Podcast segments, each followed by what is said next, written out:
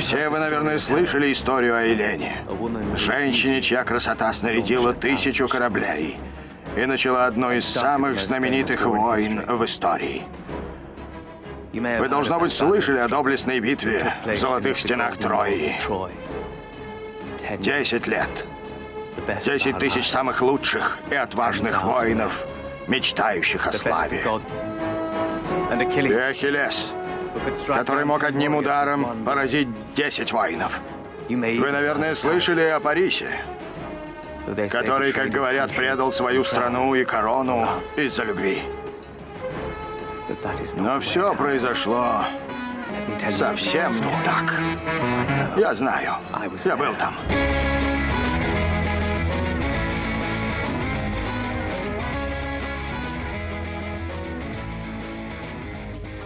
Всем привет, это подкаст «Деньги Джоули. Драконы». Здравствуйте. Здравствуйте, Никита. Здравствуйте, Лан. Мы, как всегда, на острие актуальности и разбираем только свежие книжки, новинки, вышедшие вот буквально... Горяченькие еще. Вот сегодня, да. Очередная новинка. Не ускользнула от наших цепких лап. Да. Ну что, расскажи, о чем сегодня пойдет речь.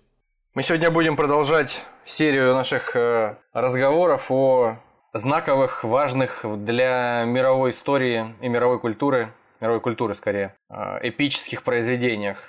Мы уже в свое время затронули своим вниманием Беовульфа, англосаксонский эпос начала VI века. Мы уже говорили о древней Месопотамии, за несколько тысяч лет до нашей эры, в которой появился Гильгамеш. Вот, и теперь у нас что-то, что промежуточное положение между ними занимает. Мы будем обсуждать сегодня Илиаду. Тоже абсолютно классическое произведение. Вот, ну и в подобающем нам стиле деревенских грамотеев прочесть прочли, а что поняли, что не поняли, сейчас разберемся по ходу действия. Будем анализировать на все лады. А, думаю, задать вопрос о том, а, что ты себе представляешь, когда мы упоминаем Илиаду вообще? О чем, о чем, как ты считаешь? Если вот, допустим, о Гильгамеше и о Беовульфе, когда мы начинали говорить, ты откровенно говорил, что для тебя эта тема новая, неожиданная и там незнакомая, не, не ну, мало, мало мальски там что-то слышал, вот, то я думаю, по поводу Илиады сложно что-то подобное тебе будет сказать, потому что Илиада все-таки настолько массовую культуру пронизывает, мне кажется, ну и вообще гомеровские произведения, та же Одиссея вместе с Илиадой, и вообще греческая мифология, не в пример э, шумерским каким-то э, древним рассказам. Поэтому я думаю, что у тебя какие-то представления об этом есть. Что ты представляешь, когда мы говорим Одиссей? О, что ты представляешь, когда мы говорим, когда мы говорим об Илиаде? А, ну... Как ты думаешь, как ты думаешь, о чем она просто вот? Это не праздный вопрос, сразу скажу. Потому что я тоже думал, что я знаю, о чем она, когда начинал ее читать. Ну, мне в первую очередь представляется Троянская война, представляется Елена, Ахиллес представляется – какие события там конкретно развивались и на фоне чего разразился конфликт, кроме похищения. Хэштеги, хэштеги все накидывай, какие у тебя да, появляются. Да, жены. Потом появляется сразу Гектор, как кричит... Э, Гектор Соломанка. Как кричит этот э, актер, боже мой. А я вот не смотрел, кстати говоря, я готовился только по а. источникам, которые содержат буквы и сложенные слова. Я, я не смотрел фильм Троя. Как так что актер, ты будешь подсказывать. Актер, Актер Брэд Питт кричит в киноленте Актер Брэд Троя. Питт. Но, опять же, я фильм настолько давно смотрел и смотрел один раз всего, не было желания его пересматривать. Поэтому ничего сказать не могу больше. И причем я даже не уверен, что это к Илиаде относится. То есть само слово Илиада у меня не... не то есть почему бы не, не было... Почему не могли назвать Троя? Да? Почему не могли назвать как-то по-другому? Что значит Илиада, я вот не знаю. Да.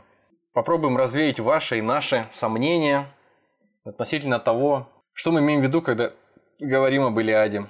Начнем, как обычно, с э, большого взрыва по нашей доброй традиции. Начнем с того, что Трой это реальный исторический населенный пункт. Об этом узнали только в конце 19 века. До этого исследователи, историки и, в общем-то, исследователи литературы тоже считали, что чистой воды выдумка.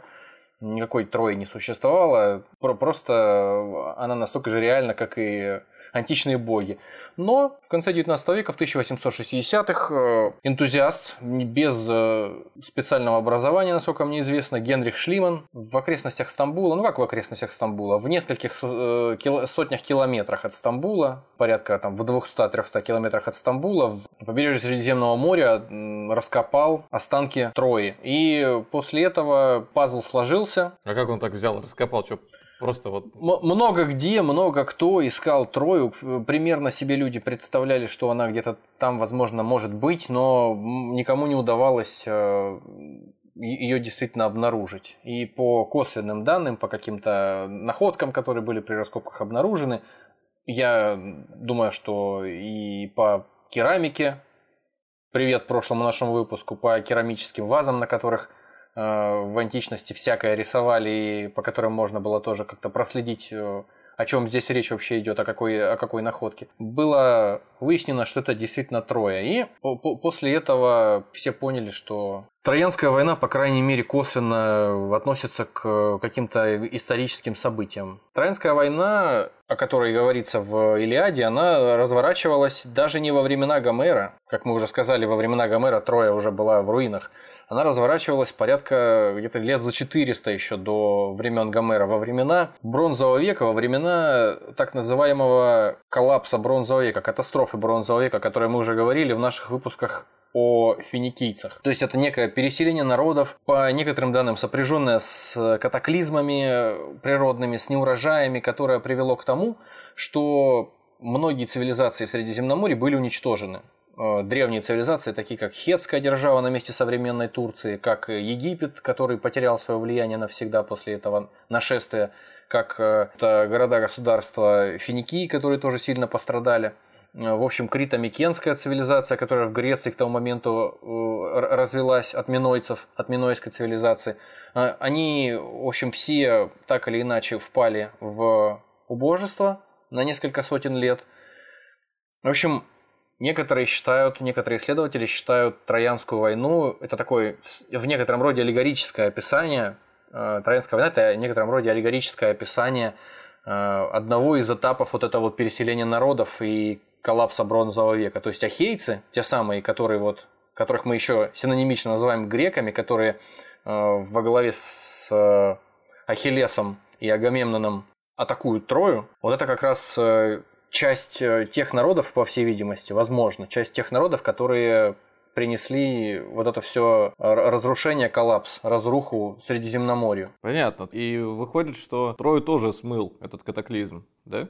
Да, Трою, получается, разрушили пришельцы с других территорий, которые до сих пор там не, не, не жили, не бывали, но в Илиаде они представлены непосредственно Греками. Э, греками, да, ну или, по крайней мере, предками тех греков, которых мы знаем сейчас. То есть э, после того, как э, во времена этой катастрофы бронзового века, то есть где-то 1200 лет до нашей эры, 1100 лет до нашей эры она происходила, как после, после этого несколько сотен лет, порядка двух сотен лет, двух-трех, э, длились так называемые греческие темные века.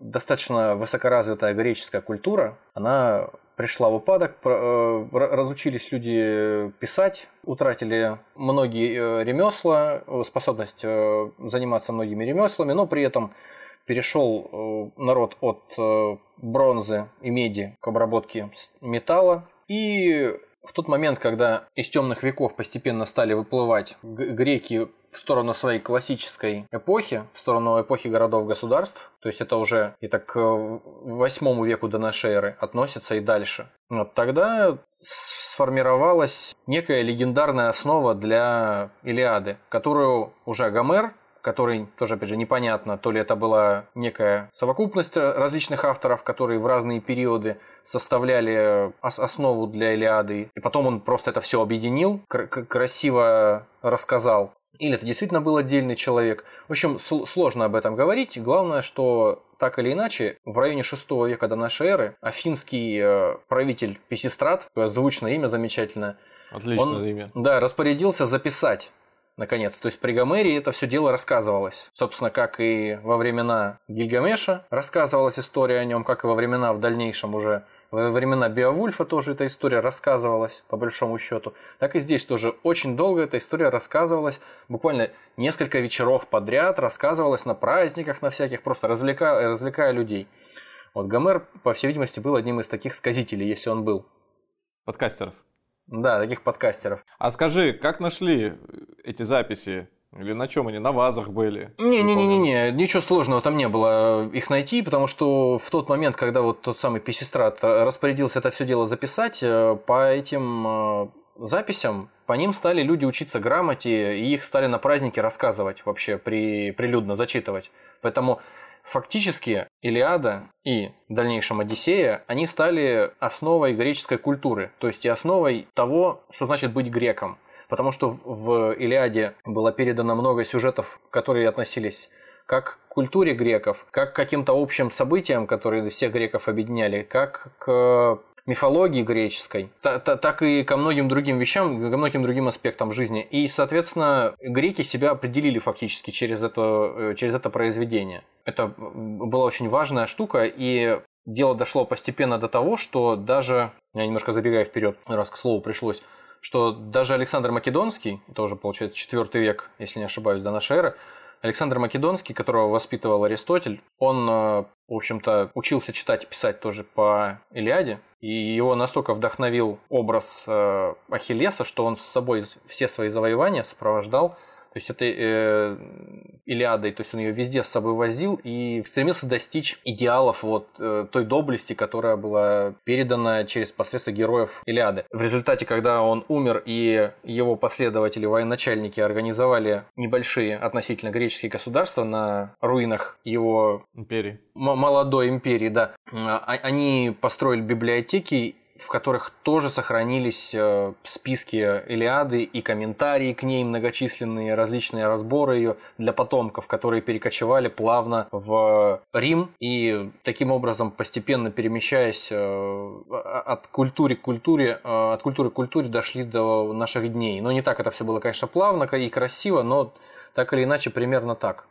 Ну, то есть дошли, переходили из книжки в книжку, из, э, из папируса в папирус, так получается? Да, да, да, да, да. Уже это, уже это, конечно, не на слуху. Это после того, как вот Писестра там э, распоряжение было выдано это все записать, может быть, до этого какие-то разночтения и были в различных версиях, но после этого уже все, уже сформировался определенный канон, история передавалась более-менее без изменений.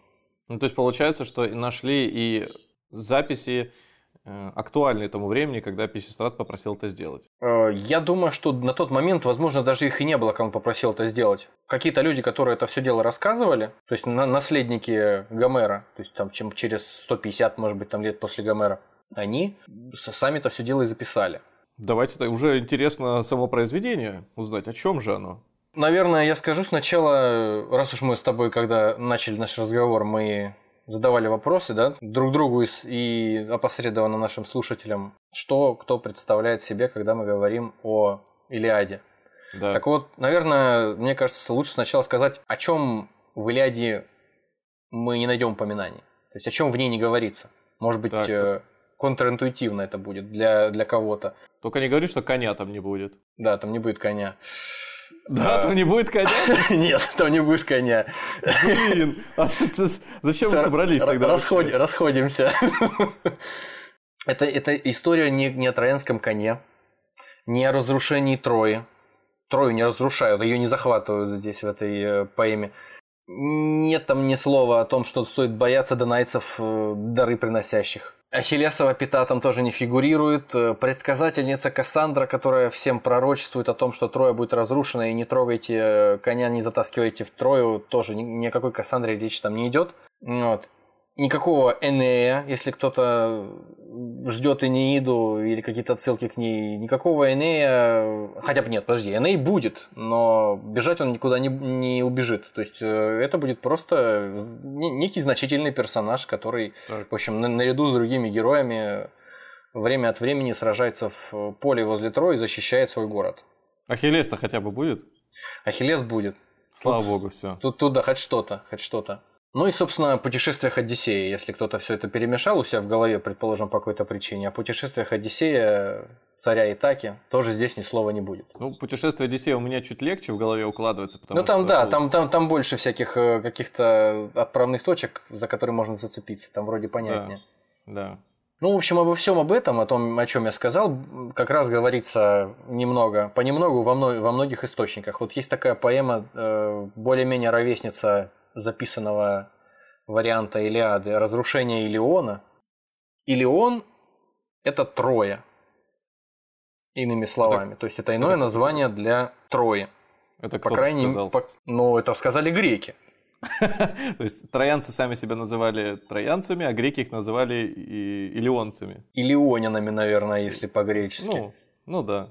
В общем, э, Илиада – это фактически разрушение Илиона. Вот поэтому он так и называется. В общем, о том, что предшествовало событиям Илиады говорится в, э, немного в Одиссее, немного в разрушении Илиона, немного в, в Вергилиевской Энеиде. Собственно, вот Акане, которого ахейцы подарили троянцам и отплыли на безопасное расстояние, вроде как они уплывают э, из, из строя. Когда в Илиаде о чем-то рассказывают, о каких-то событиях, предшествовавших э, непосредственно ее событиям, о, о том, что происход- происходит на данный момент, то предполагается, судя по сюжету, как будто бы слушатели должны уже что-то что об этом знать. То есть есть вещи, которые у всех на слуху. По какой причине весь сырбор начался, по какой причине греки приплыли в Трою, и что, что заставило их здесь так задержаться, и чем это все закончится, самое главное, тоже более-менее многие знают, наверное. Вот, потому что спойлеры сыплются там и из уст богов, и из уст самих участников событий непосредственных постоянно. То есть все примерно представляют себе, чем все закончится, но все равно продолжают двигаться. Против судьбы идти. Ну да. А я правильно понимаю, что Олимпиада – это разрушение Олимпа по такой логике?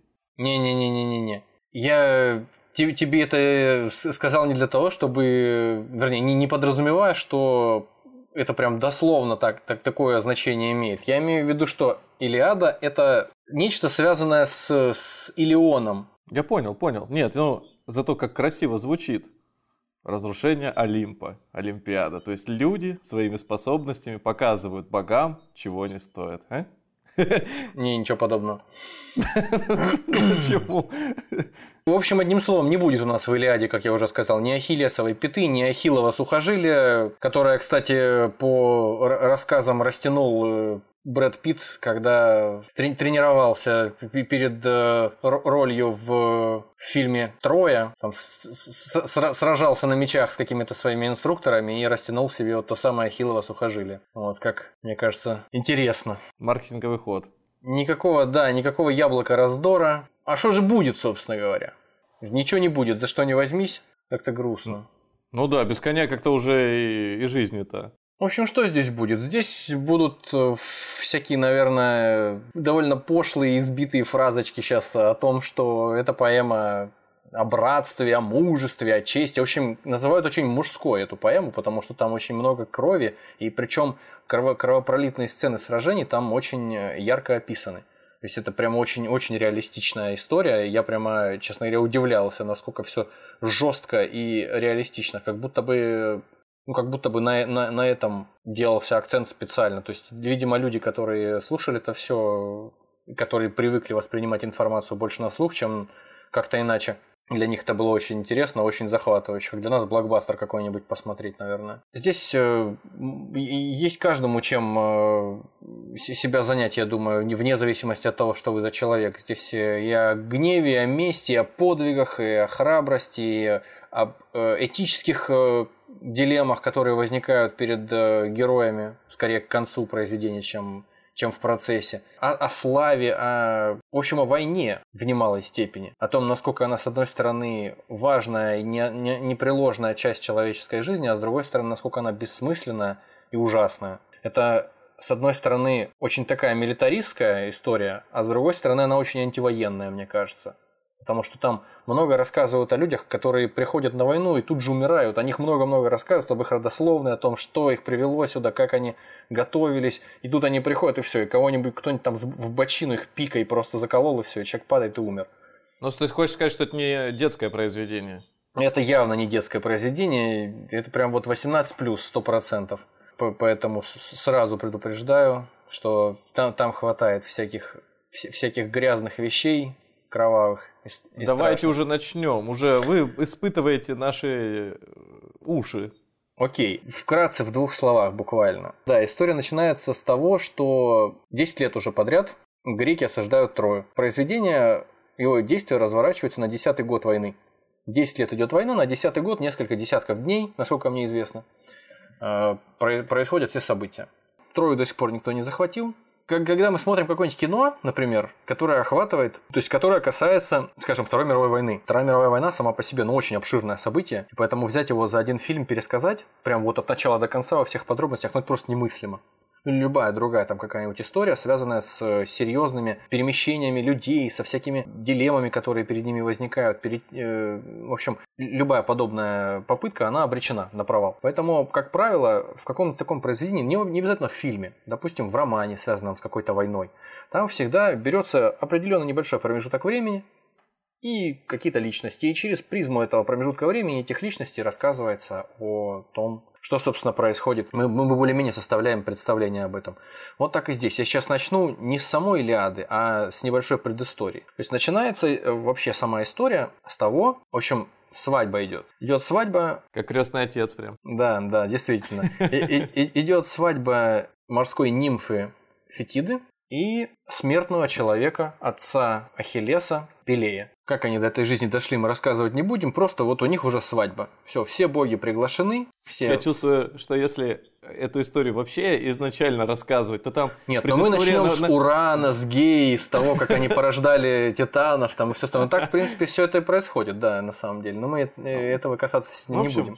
Свадьба, красивая свадьба на Крас- юге. Красивая Европы. свадьба на юге, да. Собрались все боги, все развлекаются, значит, собрались герои смертные, все замечательно, только не пригласили Почему-то хочется воспринимать ее именно теперь в итальянском стиле, эту свадьбу. Да, это смешно. Все они в э, костюмах из 50-х, да?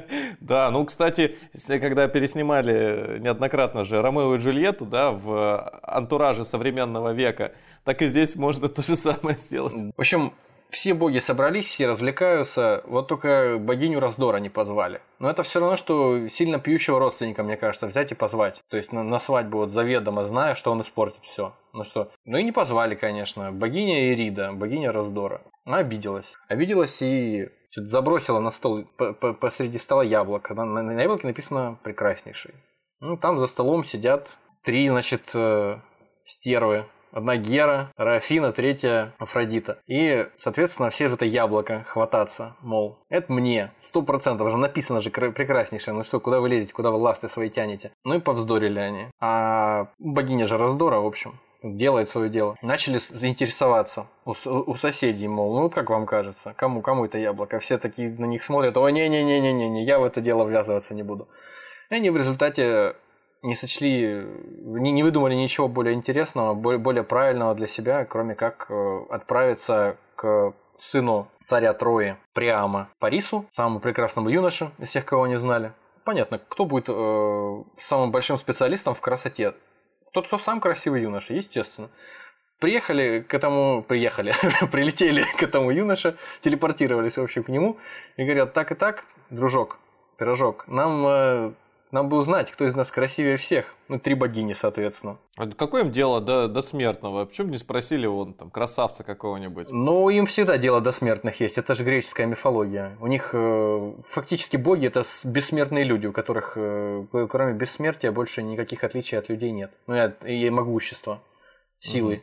И они начали его рас, расспрашивать. И все, да, и все, и все предлагают ему какие-то награды за то, что он отдаст первенство кому-то из них. Гера предложила, примерно, сейчас точно не помню, Гера предложила власть, Афина предложила могущество и э, судьбу великого завоевателя, а Афродита предложила любовь самой э, прекрасной женщины на свете, ну и начала расхваливать Елену, самую прекрасную женщину из тех, кого она знает. И даром, что Елена на самом деле немножко не свободна, сейчас на данный момент, она замужем за царем Менелаем. Ну и ладно. Вот, в результате Парис парень простой, он выбрал, естественно, подарок Афродиты, ну, вообще парень молодой для начала. Его можно понять. Молодой это сколько? Ну, молодой совсем. 14 лет? Ну, слушай, ну Ромео и Джульетта тоже им не мешало ничего. Там, ничему. Поэтому я, я точно не знаю, сколько ему лет, но я так понимаю, что он там э, юноша был совсем. И, в общем, вы, выяснили, кто из них красивейшая. Двое, значит, из богинь э, затаили злобу, сказали, все, пес. И улетели. А одна сказала, что все, за, за такие дела, во-первых, тебе, конечно, Елена, во-вторых, помогу тебе ее раздобыть, а во-вторых, э, буду тебе всегда помогать. Ну и все красиво вроде как, все хорошо. В общем, приехал Парис э, на правах гостя, значит, в гости к царю, Мини... к царю Менелаю. Досье. Характер скверный, женат. Женат, да, да, до какой, до поры до времени женат. В общем, царь Спарты, Менелай, брат Агамемнона. Это, конечно, такое себе событие. Вот э, представить, что спартанцы это своего рода такая ну что ли, военизированная организация, вообще страна, живущая по бру- брутальным принципам, жестким ну, видишь, законам. Ск- скорее всего, то, что мы знаем о том, как они жили жестким вот этим укладом своим, это уже во времена вот этого золотого века, то есть это уже где-то после того, как э, Гомер начал рассказывать свои истории. А. То есть, а, а, а мы же понимаем, что это повествование разворачивается в реалиях э, бронзового века еще, то есть это где-то за 1200 лет до нашей эры не окрепшая еще Спарта. Ну, это, это еще не, не та Спарта, которую мы знаем. Mm. То есть на территории этой Спарты еще жили какие-то другие люди. Ну понятно, то есть это не так, что вот к Леониду бы пришел вот э, этот конечно, посол, а он, сердце, а он, а он, а он ногой в колодец пнул, а он ногой в колодец пнул, конечно. Его. Он, он, он его самого, да, в этот колодец кинул, еще и жену бы увез. И жену туда же в колодец кинул, потому что это Спарта. Да, э, в общем, приехал к царю Менелаю погостить, и из гостей у него уволок эту Елену аккуратненько. Менелай не понял, обиделся, потому что вообще право... Кра- красть жен было только у него. Не, не то, что право, а некий этикет предполагал, неписанный, что когда ты в гости приходишь, чужих жен воровать Это очень тонкий, конечно, момент этический, не каждый понимает, да. Культурные все-таки люди были тогда, да. Люди культурные, но не все. Вот. Ты знаешь, на, на Кавказе до сих пор людей воруют, ну, имеется в виду, в жены. Ну, конечно, конечно. Ну, это скорее по, по традиции, для развлечения, конечно же, естественно. Это еще с, те, с тех времен же пошло. Конечно. Обиделся и непонятно почему долго злобу таил. Видимо, не злобу таил, а людей собирал, пацанов. В общем, через 10 лет он созрел. Нужно собираться, садиться с пацанам всем на корабли. Причем собрались там из Крита ребята и со всего Пелопоннеса. В общем, одним словом, все, э, кто дружествен грекам был, это прям такая, началась мировая война своего рода. В известной части, обитаемой части Средиземного моря, где какие-то более-менее цивилизованные люди тогда жили, прямо такая мировая война. Собрались они все и поехали. Через 10 лет после того, как украли Елену. То есть Елене, если было там прекраснейший 20 лет, ей уже плюс 30, а на тот момент, когда происходят уже события Илиады, ей уже, наверное, 40, а может и за 40 женщине. Так что, учитывая, что еще, по-моему, в 19 веке 40-летних женщин называли пожилыми, ну, я, я думаю, что красота и свежесть э, Елены Прекрасной была немножко переоценена. Но ее сама богиня порекомендовала, так что, наверное, там все было в порядке. Ну, в общем, будем надеяться, да, что что в, на коробке, то и в коробке. В общем... Будем, будем представлять, что это такая Моника Белучи своего времени. Да, да, что это Моника Белучи, и она, значит, сидит в темнице, а коса на улице. Мы приехали, ребята, все собрались, царь Агамемнон, э, брат Менелая, правитель э, тоже в Спарте и, в общем, управитель большого количества народу, в общем, возглавляет военную кампанию. Самый важный начальник. Среди него, рядом с ним в войске Ахиллес, среди всех прочих, самый могучий физически, непобедимый практически среди всего ахейского войска. Ну и там еще кое-какие герои. Одиссей там, соответственно, тоже. Некий такой э, небезызвестный персонаж. Диамет. Все э, парни, которые, имена которых звучат как э, лекарственные препараты. Приехали и начали войну, 10 лет воевали, опустошали окрестности Трои и не могли ее по какой-то причине взять. Надо сказать сразу, что да, я сразу чувствую, что я быстро, аккуратно, значит, э, лаконично очень рассказываю историю. Все, только самое необходимое. Как обычно. Просто сразу хочется сказать, что, по крайней мере, согласно греческой мифологии, Трою захватывали не единократно. Не, не один раз. Надо понимать, что Геракл...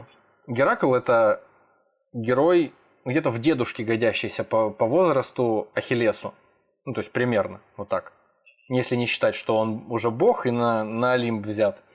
Ну, как бы если бы он жил до тех пор, он где-то в дедушке бы годился Ахиллесу ориентировочно, я так себе представляю. История была такая, за то, что Посейдон и Аполлон участвовали в заговоре Геры очередном против э, Зевса. Она ему постоянно палки в колеса вставляла всем его начинаниям, потому что он ей изменял, и все прочее. В общем, очередная кавер за ее была раскрыта, и, в общем, этих ребят за то, что они участвовали в ее заговоре, он отправил в услужение к тогда еще троянскому царю, отцу царя Приама, нынешнего старика, который правит Трой, которого звали Ламидон. Ну, тоже. Тоже препарат, препарат от кашля.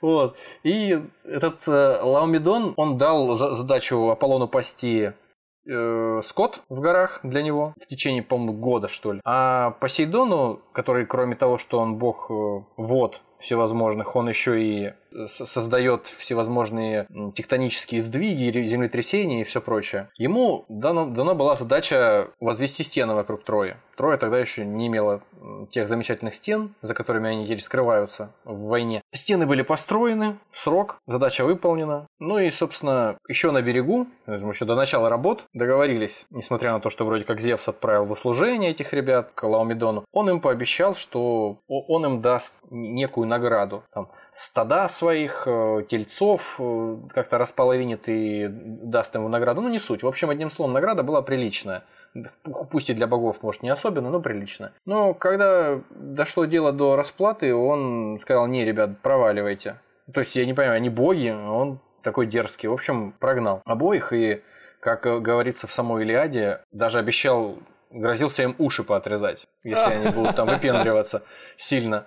Ну, вот, а что он такой дер дерзкий был? Ну, какой-то какой -то, какой -то дерзкий он, такой вот был царь, э, гордился, видимо, тем, что на него боги работают, тут как э, гастарбайтеры строят ему тут всякое. Расслабился, привык к хорошему. Вот. Посейдона серчал и отправил чудовище, которое должно было сожрать э, дочку царя, Гесиону. Ну, то есть оно могло быть умилостивлено только так. Все расстроились втрое. Тут пришел Геракл. Говорит, ребят, я могу справиться с вашим чудовищем, но я слышал, у вас там классные кони какие-то есть. У Лаумедоновского деда, то есть это получается э, прямо нынешнего правителя прадед получается. Его, его прадед. В общем, у этого прадеда какие-то классные кони там особенные. Я с чудовищем разберусь, вы мне коней. Согласились, договорились? Да, все нормально. Он пошел, это же Геракл, самый великий из всех героев э, Эллады за все времена. Ну, в общем, завернул в бараний рог это чудовище, все разобрался с ним. Приходит за конями, ему сказали, проваливай, пес. Ну, уши, уши у тебя, говорит, красивые. Ну, про, про, уш, про уши не сказали ничего, ну, просто прогнали его. И что, он ушел? Ну, он ушел, вернулся с пацанами, там по некоторым данным, то ли на 6 кораблях, то ли на 18. Ну, то есть это не так, как троянцы, э, вернее, как ахейцы приплыли в Трою. Там какие-то безумные количество кораблей. В общей сложности там что-то около тысячи кораблей и порядка 50 тысяч э, воинов, по, судя по тому, что рассказывает Гомер. Гомер, да. Явно не, ни, ни, нифига не исторически достоверная история, но не суть важно. В общем, приехал э, Геракл, взял с собой несколько человек и захватил эту Трою всех там перебил. Я так понимаю, он взял такое небольшое количество людей, чтобы они просто смогли потом... Он бардов, наверное, взял местных, чтобы... Возможно, он сам... возможно, он взял ребят, которые будут потом э, все ништяки выносить оттуда из строя, потому что... Ну, было, чтобы кто-то должен донести. Кто-то да. должен для него там сумки тащить потом. Ну, там фотографы, пресса была, все как надо. Художники, скульпторы, да. чтобы они все это дело э, записали. Его подвиг, ну да. В общем, перебил там самого царя, перебил всех его сыновей, Осталось, э, остался у него последний сын Прям, он по-другому еще звался, и дочка Гесиона, которую он спас, собственно, от э, чудовища. Гесиона выкупила у Геракла этого младшего брата, и его стали звать Прямом, то есть купленный. Вот. И этот, значит, Прям, вот старик сейчас, э, он правит Трое, и против него ведут войну. Ну, грекам нынешним так не посчастливилось пока что захватить, как вот э, Гераклу удалось. У греков, соответственно, как я уже говорил, главные герои э, Агамемнон э, и Одиссей, ну и, есте, естественно, Ахиллес. На противоположной стороне у нас э, главным образом старший сын Приама Гектор. Могучий воин, все его боятся, все его боготворят, защитник Трои. Парис, э, который, собственно, из которого весь сырбор, его все всерьез не воспринимают, потому что он трус. Вообще в те времена те, кто стреляли из лука, не лезли в рукопашную, как-то, я так понял, считались, ну, по крайней мере, судя по тексту Илиады, считались э, трусами, слабаками. Это не престижное было занятие из лука стрелять в лучниках служить. А он как раз вот э, все больше из лука, из-за спины, за чужих. И все больше там вокруг жены вьется втрое. Наружу редко выходит, чтобы сражаться. В общем, вот такая диспозиция. Боги, соответственно, тоже живейшее внимание уделяют этому э, конфликту, потому что Гера с э, Афиной ненавидят троянцев потому что Парис троянец, он их оскорбил, они его ненавидят, они хотят э, снести Трою с лица земли. Посейдон тоже ненавидит троянцев по известным причинам. Втроем они э, состоят э, основной частью вот тех, кто, кто противостоит тро троянцам. За троянцев выступают на удивление Аполлон, хотя его тоже вроде как шваркнули троянцы, но они ему возносят жертвы постоянно, и все у него хорошо. Арте Артемида, сына, до, до, сестра Аполлона, она тоже лучница, богиня охоты. В общем, два таких э, юнита да, дальнего боя есть. Арес по какой-то причине. Арес тоже покровительствует троянцам. Зевс над схваткой. Ну, тоже интересуется, время от времени разным людям помогает. Э, и, в общем, все живейшее внимание примут. Ну, и так по мелочи всякие там э, божества. Естественно, богиня вот эта вот э, Фетида, нимфа, которая мать Ахиллеса, время от времени тоже там помогает. Ну, ты про Афродиту забыл. Да, Афродита тоже, естественно, выступает на стороне Париса. Ну, пока, получается, на стороне Трои достаточно сильные боги все. Ну, как сказать, много, Афродита много. это не богиня войны, поэтому драться не, она. Ну... Это же это ж не Иштар, которая могла не только э, любовь э, значит, распространять, но и карать, а это просто такая вот блондинка на войне но, тем не менее, Арес, Артемида уже Ну да, да, да, я, я согласен, да. Ну, в общем, так или иначе, все все заранее знают. Ахиллес должен умереть. Все знают, что Ахиллес должен умереть, и Троя должна пасть. Только как конкретно кто там должен умереть, никто точно не знает, но должен. Ахиллесу сказано, что, смотри, у тебя либо будет, ну, опять же, это я понял из, э, из самого текста, из окружающих его там всяких э, описаний, что у тебя либо длинная жизнь, долгая, но тебя никто не запомнит, а Ахиллес родился только для славы. Слава для него это самое главное в жизни, это единственное, единственный драйвер, который подстегивает все его поступки. Слава, честь, регалии всякие там, лут. Или ты проживешь короткую жизнь, но яркую, красивую. Надо еще сказать, что да, он же неуязвимый практически, за исключением пятки, потому что его мать э, окунула в воды Стикса, держа за пятку. И вот он весь, весь такой неуязвимый, а в, в одном только месте возле пятки его можно поразить. Что в результате и получилось, но это уже к Илиаде отношения не имеет. Здесь начинается история, которая рассказывается в Илиаде непосредственно. Это все была подводочка у нас. Вот здесь начинается да. Илиада. Несколько лет 9 лет ахейцы разрушают окрестности Трои. Всякие городки, поселения в этих местностях вводят оттуда пленных, э, захватывают э, большое количество драгоценностей, всяких там доспехов, коней, женщин, которые тоже считаются наравне с э, наградой остальной там этой всей добычей. Вот. И в определенный момент, вот как раз на момент начала Илиады, они разграбили очередной город и взяли там пленников, в том числе двух э, привлекательных э, женщин, которые тоже как трофей между собой поделили. Два самых больших военачальника, все они, естественно, цари своих маленьких там этих населенных пунктов каких-то или побольше. Агамемнон взял себе девушку по имени Хрисида. Ну, такое имя, э, это все равно, что если бы ее отец был Иваном, ее звали Ивановной, потому что ее отца звали Хрисом, и он был э, жрецом Аполлона. А вот подожди, сейчас я немножко ворвусь.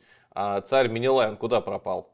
Царь Минилай в сторонке стоит. Он пока он отношения к этому делу никакого не имеет. Он э, сжимает кулаки, скрежещет зубами и хочет отомстить э, своему зл- злому этому сопернику Парису, разорвать его на куски и жену свою вернуть. Но пока ему внимания мы особо не уделяем, он нам не нужен пока. Он пострадавший, он... Ради него все заварили, да, ради него все заварили собрал пацанов, и вот Агамемнон... Ну, он пожаловался раз... Агамемнону, потому что Агамемнон Понятно. более серьезный владыка, да. И Агамемнон сказал, сейчас все порешаем. 10 лет прошло, они собрались и поехали. Ну, пришел к, До, к, До, к Дону, пришел. Пришел к Дону, да, с уважением. Сказал, брат, помоги, брат. И все. Агамемнону досталось при взятии очередного населенного пункта Хрисида, дочь Хриса, жреца Аполлона, а Ахиллесу досталась Брисеида. Смешно. Хрисида, Брисеида. Две привлекательных особы достались им на, на, на основании того, что они самые крепкие парни, самые важные. И Пришел этот Хрис, который жрец Аполлона, говорит, ребят, ну кто дочку мы увел, вы верните. Я вон там привез целую телегу золота всякого там, все в драгоценности, всего на свете. Не побрезгуйте, а только дочку мне отдавайте. Не, не безобразничайте. Соответственно, это обращение скорее к Агамемнону адресовано. Тут говорит, нет, ты что-то перепутал, парень. Э, тут владыка всех ахейцев Агамемнон сидит, э, это его добыча боевая. Ты вообще, наверное, неправильно, понимаешь, как тут все устроено. Выслал его назад, ничего у него даже не взял, никакой, никаких драгоценностей. Тот пошел в храм э, Аполлона, сказал Аполлону, что, ну, взмолился, мол, надо что-то решать с этими ахейцами, беспредел какой-то. Аполлон начал метать стрелы в прямом переносном смысле. И эти стрелы, попадая в, в людей, вызывали болезни. Короче, началась что-то типа эпидемии, чумы какой-то. Люди стали умирать. Несколько дней люди умирают, собаки умирают, ослы умирают, все умирают постепенно. Э, никому это не нравится. Начинают люди задаваться вопросами, а в чем проблема? Почему у нас люди умирать стали? Наверное, надо собрать совет, порешать. Собрали совет, э, Ахиллесу подсказала, по-моему, Гера, что собрать, собрать на совет, побеседовать. Собрали совет, и на совете, я сейчас не буду уже выдумывать, не буду уточнять, кто конкретно, был там советник такой, гадатель, который предсказал, э, то есть объяснил ситуацию, сказал, Дело в том, что вот вы оскорбили жреца Аполлона. Жрец э, парень хороший, Аполлон его уважает, поэтому вот на вас наслали все эти напасти. Он, в общем, будет это все делать, скорее всего, пока вы не вернете девушку отцу. Он говорит, э, в смысле, а, Агамемнон говорит, ну вы вообще какие-то интересные. Значит, я великий Агамемнон, владыка всех этих солдат, народов, которые здесь приехали. Я, значит, свою значит, Хрисиду должен отдавать. А вот этот вот Ахиллес, например, свою Брисиду не должен. Это мне вот обидно, например. Mm. У, нас, у, у, нас, у нас здесь на всех одна слава. Игра с нулевой суммой. Если кто-то получает славу, то кто-то ее теряет. Такого не бывает, что все остаются при своем. Вот, поэтому давайте так. Люди, конечно, помирают, наши воины, это все плохо, я это все понимаю. Давайте Хрисиду я, конечно, отдам, но у тебя, не обессудь, я твою Брисиду забираю. Тут э, уже Ахиллес скинулся, мол, да ты вообще нормальный, ты вообще... Я, значит, воевал, копьем тут э, всех э, колол во все стороны тебе. Я приехал вроде как помочь своему брату, параллельно с этим немного там денег подзаработать и всякое такое. Вот, подругу себе нашел. Это вообще моя, это моя награда, это нормально. Что это? Тоже безобразие какое-то отбираешь, только, только подарил, мне ахейцы присудили. Ты вообще подумай над своим поведением. Обиделся и ушел. И все. Мне нравится, как, как они разменивают э, жен просто вот. Э, да, да, да, да. Они их даже не называют там женщинами, они их называют просто. Это моя добыча, там все, как Шархан. То есть, чтобы так разобраться, выходит, что сначала Парис похищает Елену, Минелай, оскорбленный этим действием, вызывает на помощь Агамемнона. Тут главное не оговориться все время, хочется да, да, да, да, да.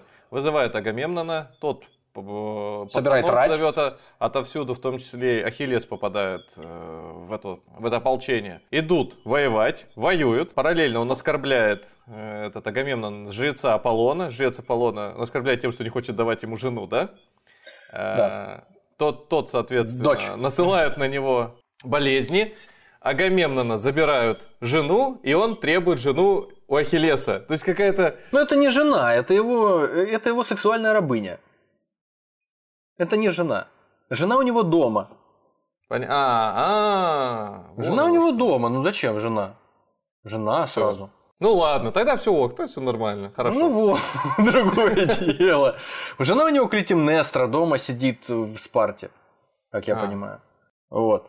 И да, и Ахиллес обиделся и ушел. Говорит, как хотите, тут занимайтесь, чем хотите. Они ему говорят, подожди, ты же самый сильный воин у нас во всем войске, что же мы делать? Будем уже 9 лет здесь сидеть. Нет, все, ребята, отвалите. Я ушел, меня, меня нет. Ушел к себе в палатку, там корабли все стоят на причале, там построили уже себе какие-то избушки. В общем, он ушел к себе и развлекается там. У него друг потрогал, э, у него какие-то там тоже рабыни, в общем, ему есть чем заниматься. Он царь, в конце концов, у него там запасы золота и вот что, вино, ле, ле, лето, вин... можно вино, вино пить, качаться. Да, лет, чи, чи, чил, чил. Вот. Да. А пока на чили лежит.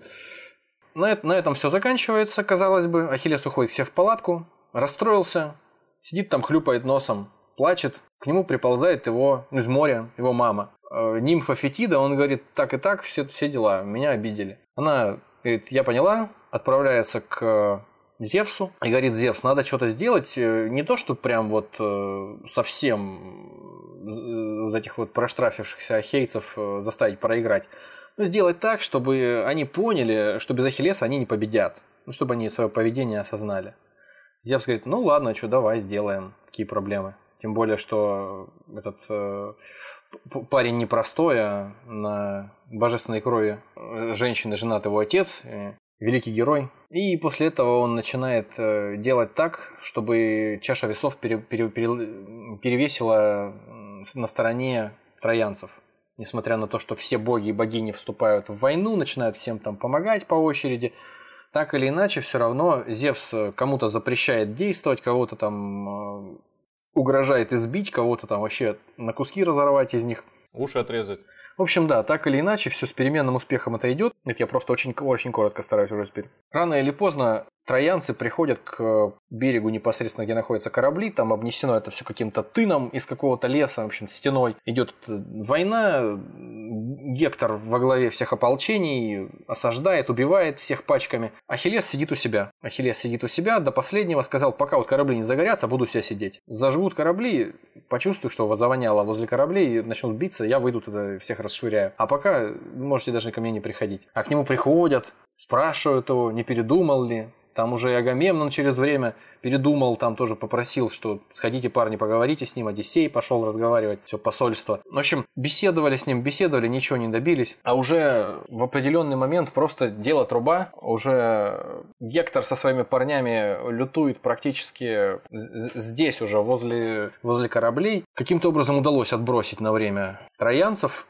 у э, Ахиллеса его друг лучший Патрокл попросил его доспехи, знаменитые, по которым его все узнают. Говорит, слушай, ну жалко ребят, с Одиссеем, с Агамемноном ты поспорил, перепортил отношения, но не все же там виноваты. Давай я твою броню надену и дух ребятам подниму, выеду. У нас еще там две с половиной тысячи мирмидонин наших этих солдат, которые с нами приехали, сидят тут э, тоже на чили, сколько времени уже развлекаются они самые расслабленные, все уже устали, мы им прямо сейчас э, разнесем их. Он говорит, хорошо, езжай, только смотри, трою без меня не брать. Угу. Немножко подрасшвыряй там, и все, и возвращайся.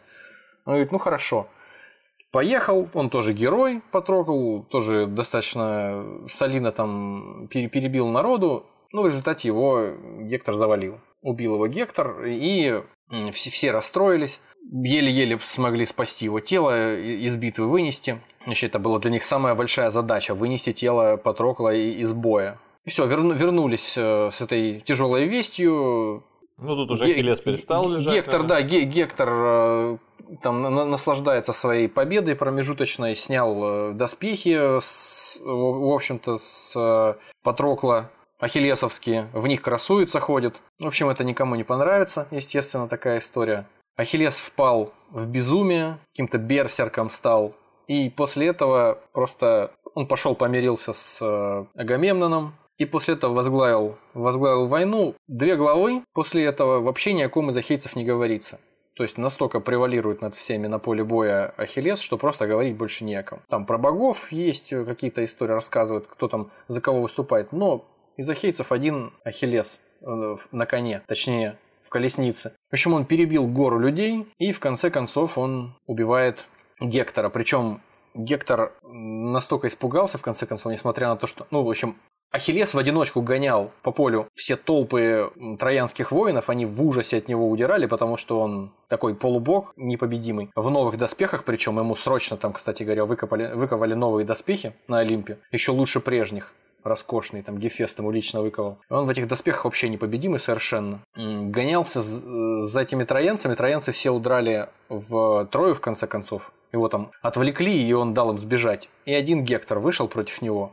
Ну и в конце концов сердце в пятки у него ушло, он начал от него удирать. В общем, они бегали вокруг этой Трои на перегонки. Три круга бежали вокруг Трои, на четвертый круг э, в конце концов обманом Афина его остановила. Гектора сказала, это я, твой брат, я с тобой рядом. Он говорит, ой, брат, ты вышел со мной, чтобы помочь мне победить? Да, конечно. Он становится против э, Ахиллеса, а брата нет. Как-то так. И в результате недолго думая, Ахиллес его убил. Заколол его, привязал его к э, своей колеснице и, причем не просто привязал, а проколол ему ноги в районе тех самых ахилловых сухожилий, продернул туда ремни, привязал его к колеснице и волок его по пыли, лупил его по камням, сделал пару кругов вокруг Трои, там все в шоке, родители рыдают, на, на стене волосы рвут из головы. И уехал с ним в таком состоянии значит, туда, в, в лагерь ахейцев. Ну, прям четкая сцена из э, фильма Трое. Там, ну, а, ну, видишь. Момент был. Да. Ну, это, ну, это такой, да, жуткий момент. После чего стал, значит, хоронить э, с, э, своего друга мертвого Патрокла. Похоронил Патрокла, возвел там дикий костер огромный, перебил там, по-моему, 12 троянских юношей туда же бросил в этот костер, туда же лошадей. В общем, жуткая там жертва была принесена все это сгорело. После этого через какое-то время к нему пришел царь Приам, чтобы выкупить своего сына Гектора. Вот только тогда, когда они поговорили с э, Ахиллесом, Ахиллес растаял, и с него сошла это, его это безумие боевое с него сошло, и он превратился в человека. Тот ему попенял на то, что у тебя тоже есть отец, пойми, у меня всех сыновей перебили на этой войне, у меня там что-то около 50 сыновей было, всех сыновей перебили, остались только самые молодые, самые небоевитые из всех там немножко – вот, поэтому мне известно тоже, как и всем, что трое падет, и я скоро тоже умру. В общем, безотрадна моя жизнь. Поплакали они вместе, выпили. И, ну да, плюс к тому, прям же приволок, опять же, целую телегу всяких драгоценностей. Выкупил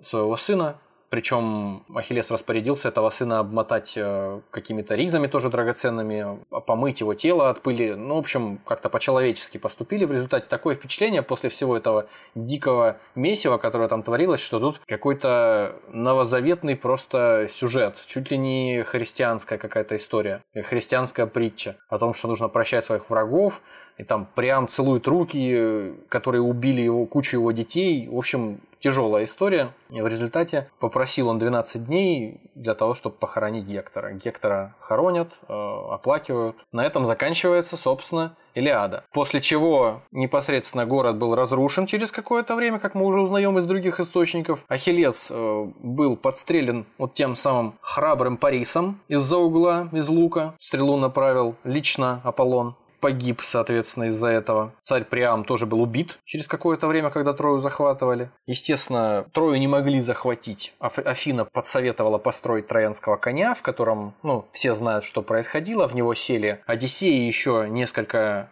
э, самых лучших воинов, которые после того, как коня затащили в в Трою открыли ворота, перебили стражу и все, и город был взят. Но все герои, насколько мне известно, которые были реликтами из прошлой эпохи фактически, героической, они все погибли. И с той, и с другой стороны на этой войне. Один Одиссей смог вернуться, из них из всех, и то через бешеное количество лет, как мы Агамемнон. знаем из другого.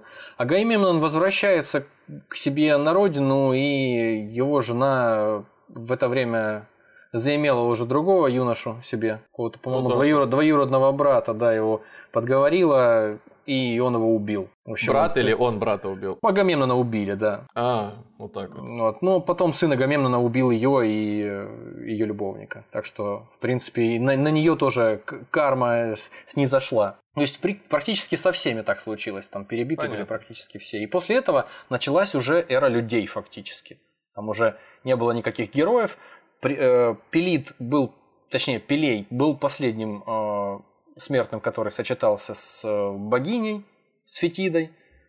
И после этого началась уже э, эра людей, которые начали действовать скорее разумом, чем дикой грубой силой. Вот как, э, как раз в Одиссее говорится о том, что человек, ну то есть тот самый Одиссей, он не мускулами в основном побеждает, а, а именно хитростью. Да, хитростью, мудростью своей, разумом. То есть совсем другого типа уже герой. А самое главное, это любовная история. Минела и Елена, они воссоединились или же нет, нет, нет. Там вообще лишнего ничего нету. Там именно гнев э, этого самого Ахиллеса. Ахиллес. Там начинается вообще Илиада начинается с фразы «Гнев богиня воспоя Ахиллеса Пелеева сына». То есть э, его гнев, который в самом начале разгорелся, потом тлел, а потом разгорелся с еще более сильной э, мощью в конце и в конце концов прекратился. По поводу того, как развернулись события вокруг Елены и Менелая, есть несколько трактовок. И как это обычно бывает в античной мифологии, они друг другу противоречат, друг друга дополняют или друг друга искажают. Вот некоторые источники говорят о том, что ну, после смерти Париса, а он все-таки умер, этот подлец, а, она на какое-то время стала женой его брата, а потом все-таки перешла к своему мужу Менелаю, когда захватили Трою. Но что дальше с ней было, тут уже тоже сложно сказать. По всей видимости, после э, смерти Менелая, который умер раньше Елены, она либо была изгнана из его города в какое-то другое место, возможно, на Родос, вот, где ее э, где, где ее в результате повесили. вот. И якобы поэтому на Родосе есть храм Елены Дендритиды, то есть древесной. Потому повесили ее на дереве. Ну, в общем, не любили ее за то, что вокруг нее заварилась такая каша и убито из-за нее столько народу, дикое количество. Ну, она-то сама не виновата же была в этом. Ну, как не виновата? Ее, когда уводили, она же в конце концов могла как-то сопротивляться, пошуметь, я не знаю. Я сомневаюсь, что в комнатах, в которых она проживала, там у Минилая не было никаких ни охранников, никого. Все-таки это древние времена, там, я сомневаюсь, что женщина сама по себе жила, там просто вот ну, я имею в виду, что вина во всех этих смертях не на ней же лежит, не она же армию на армию натравила, не она же за собой послала похитителей все-таки. Такой момент. Ну, это интересно, что обычно или, в этом, или в этом видят женщин, да. Ты, ты как этот, как защитник домашнего насилия. Ну, она же сама виновата, что она лицо подставила, да, под удар. Молодец. Да. Нехорошо получилось. Нормально получилось, оставим. Как я уже говорил, э, вот есть определенные особенности у стиля авторского, которые, наверное, может быть и отличают это произведение от всех остальных, которые могли бы быть его ровесниками или, может быть, какими-то соперниками. То есть, э, несмотря на то, что написано произведение за порядка там за 800 лет до нашей эры, оно очень как-то по-современному написано, что ли. То есть там, там есть э, не только жестокие сцены насилия, или там не только проповедуется отношение к женщинам как к товарам, народного потребления. Вот, а там также есть э, какой-то более-менее современный юмор. Например, отношение рассказчика э, к тому, что происходит между богами. То есть э, над богами посмеивается, над людьми посмеивается, меняет местами, меняет местами свойства богов и людей. То есть люди наделены божественными чертами, какими-то божественной доблестью или справедливостью или честью, а боги, наоборот, человеческими чертами. Боги имеют слабости людей. То есть они поддаются сну, они поддаются искушению э, властью, они поддаются лести или похоти. И за счет этого создается некий такой коми- комический эффект. Ну или просто, раз мы, кстати, заговорили о домашнем насилии, вот э, когда Гера начинает э, на каком-то сборище богов э, перечить Зевсу в очередной раз, он ей тут сразу так и говорит, что имея в виду, не обрадуешься, когда наложу на тебя руки. Ну, то есть, побью тебя просто. Несмотря на то, что ты моя сестра и ровесница, и боги мы с тобой древние величайшие здесь на Олимпе, побью тебя и все. Это так, к слову сказать. Абьюзер, в общем, Зевс одним словом. А она не могла ему что-то противопоставить? Там, сказать, а что она противопоставить может? Он просто сразу, время, он кичится вообще силой своей и время от времени об этом всем заявляет, что, ребят, вы имейте в виду, могучие боги Олимпа, что если я вот вас э, всех поставлю с одной стороны, какой-нибудь горы, допустим, там. Вы мне руки и... завяжите, глаза и... завяжите, и я вас все равно всех... Э, Отлуплю. Слово, да, пытался подобрать цензурное. Ну, вроде того.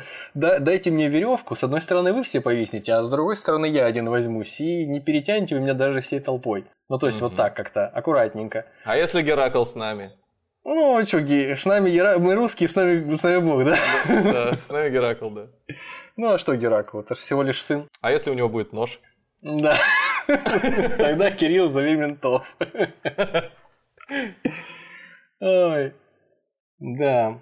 Ну или да, или какие-то черные шутки, черный юмор, когда вот э, Патрокл скачет на колеснице и всех разит своим копьем в броне э, Господи, прости, что я его забываю все время. В броне э, Ахиллеса. Он кого-то очередного поражает, там то ли камнем швыряет, там они постоянно кого-то камнями по голове бьют, там везде разбросан мрамор такой острый, разбитый, и они этим мрамором молотят всем по головам, по, по коленям, там все разлетается в клочья, какие-то кишки наружу, э, и там постоянное описание, там причем вот такие повторения, регулярные повторения каких-то целых вот четверостишей то там, то здесь. Если человек, э, его поразили, допустим, там копьем, он упал, умер, пал и взгремели напавшим доспехи. Вот все. Это такая вот максима, которую повторяют постоянно. Упал и взгремели напавшим. То есть с одной стороны, это интересно, весело, да, с одной стороны. А с другой стороны, это показывает антураж. Ну Ты да, слушаешь придает, все да. вот эти вот метафоры его. Слово метафора, по-моему, только после него лет через 300 стали применять. По-моему, Платон стал рассказывать о том, что существует вот, такая вот такое средство художественной выразительности. Вот как, как у Гомера. И там вот эти вот все... И, говорит, вот, и пали на землю, и взгребели на павшем доспехе. Вот отличный пример метафоры. Да, да, да, да. Хотя сам он писал и не знал о том, что это метафора, но, тем не менее, это все это все-таки метафора чистейшая. Или там меднодоспешные ахейские мужи. Вот они все меднодоспешные. То есть надо понимать, что они блестят там наверное, на поле боя, как солнышко. У всех сплошная медь. Поножи, наручи эти, щиты огромные, шлемы. А, кстати, в фильме они все в черной броне. Там кое-где, кое-где медь какая-то есть, но в целом непонятно в чем. То ли в коже, то ли еще в чем-то. То есть за истори... Не, ну, отсутствие факт... исторической достоверности их там поливали. А историческая достоверность прям вот они прям полностью в меди, да? То есть не так, что вкрапления в кожу были какие-то пластины. Нет, ну просто имеется, имеется в виду не только историческая достоверность э, по раскопкам, но и историческая достоверность по сосудам, по каким-то на которых нарисовано, mm. как они выглядели, и, в общем, сами истории, которые С- рассказывает Гомер. Ну, непонятно на самом деле, почему не сделать их одетыми в медь. Это красиво, как минимум. 33 богатыря прям. Да, да, да, в чешуе, как жар горя, совершенно верно. Сцены ранений, конечно, совершенно жуткие. То, что взгремели на павшем доспехе, это ерунда. А вот, допустим, когда, э, будем так говорить, богатырь Диамет выезжает сражаться, в одиночку, опять же, всех разить, у него колесничий Афина. Афина помогает Диомеду, она управляет его колесницей. Тоже, кстати, анахронизм во времена уже Илиады, потому что во времена рассказа Илиады, потому что уже на колесницах, видимо, сражались все-таки во времена тех событий, которые описываются, то есть лет за 400 до этого. А вот в, в этот момент уже, мне кажется, все-таки либо в пешем строю, либо на конях верхом. Так или иначе, Афина управляет колесницей, а Диамет с колесницы разит всех вокруг. И вот он, подстрекаемый Афиной, храбростью, которую он ему дает, и силой, которую она вкладывает в его руки, он поражает всех на свете, никто не может ему противостоять. В какой-то момент даже вставшую у него на пути богиню Афродиту поразил, по-моему, в руку, куда-то в, кисть. Она зарыдала, и он еще и на нее разорался, что нечего тебе здесь делать на поле боя, проваливай. Ну и, собственно, она взяла и свалила. Подбежала к находящимся здесь же на поле брани брату своему Аресу, сказала, там, есть у тебя такси до травматологии? Вот он ей дал свою колесницу, она ускакала к отцу, к Зевсу, Зевс ей там отправил ее куда-то врачевать раны. Но через какое-то время Афина направила колесницу в сторону Ареса, и Диомед и Ареса, только уже не в руку, а в бок куда-то, в живот. В общем, Арес взревел как бешеный. Кстати, он похож на, как его описывают, он похож на Кхорна из Warhammer а. Он весь в меди, весь в крови, весь как дурак орет, постоянно злющий. Рога. Рога? Р- рога, шипы Ну, кстати, кстати, насчет рогов, э, если это эпоха вот, э, катастрофы бронзового века, когда описывают, там, когда показывают на, на каких-то древних картинках филистимлян тех же самых, у них там тоже есть рогатые шлемы. Так что, в принципе, неизвестно, э, откуда Арес, из какой мифологии пришел к древним грекам. Вот, например, как говорят, почему в... Я такой вычитал такую историю, вот когда готовился, что когда вот эти вот боги разделяются на фракции и защищают ту или иную сторону в конфликте, в, в частности, вот э, Аполлон и Артемида – это изначально боги, которые достались грекам в наследство от э, хетской державы, от кого-то, э, кто находился здесь, на этой территории, в Малой Азии, то есть на территории нынешней Турции. И поэтому они как бы, исторически сложилось так, что они помогают тем, кто тоже в данный момент проживает на территории Турции, то есть э, троянцам. Это как в скандинавской мифологии есть асы, там Тор, Один, Фрея, а есть ваны, к которым относятся Локи. То есть это другие боги, которыми они сначала воевали, а потом помирились с ними. Вот и здесь, может быть, что-то такое есть. Какая-то такая древняя история, которая уже теряется в, в глубине веков. Мне, хочется прям зачитать несколько описаний того, как э, кто-то кто кого-то убивает. Это очень круто, мне кажется, здесь очень живописно. Ну, ты же предупредил с другой стороны, что будет жестко. Чтобы понятно было. Вот, допустим, Диамет несется и напал на некоего Пандара или Пандара, так произнес и поверг и копье направляет Афина.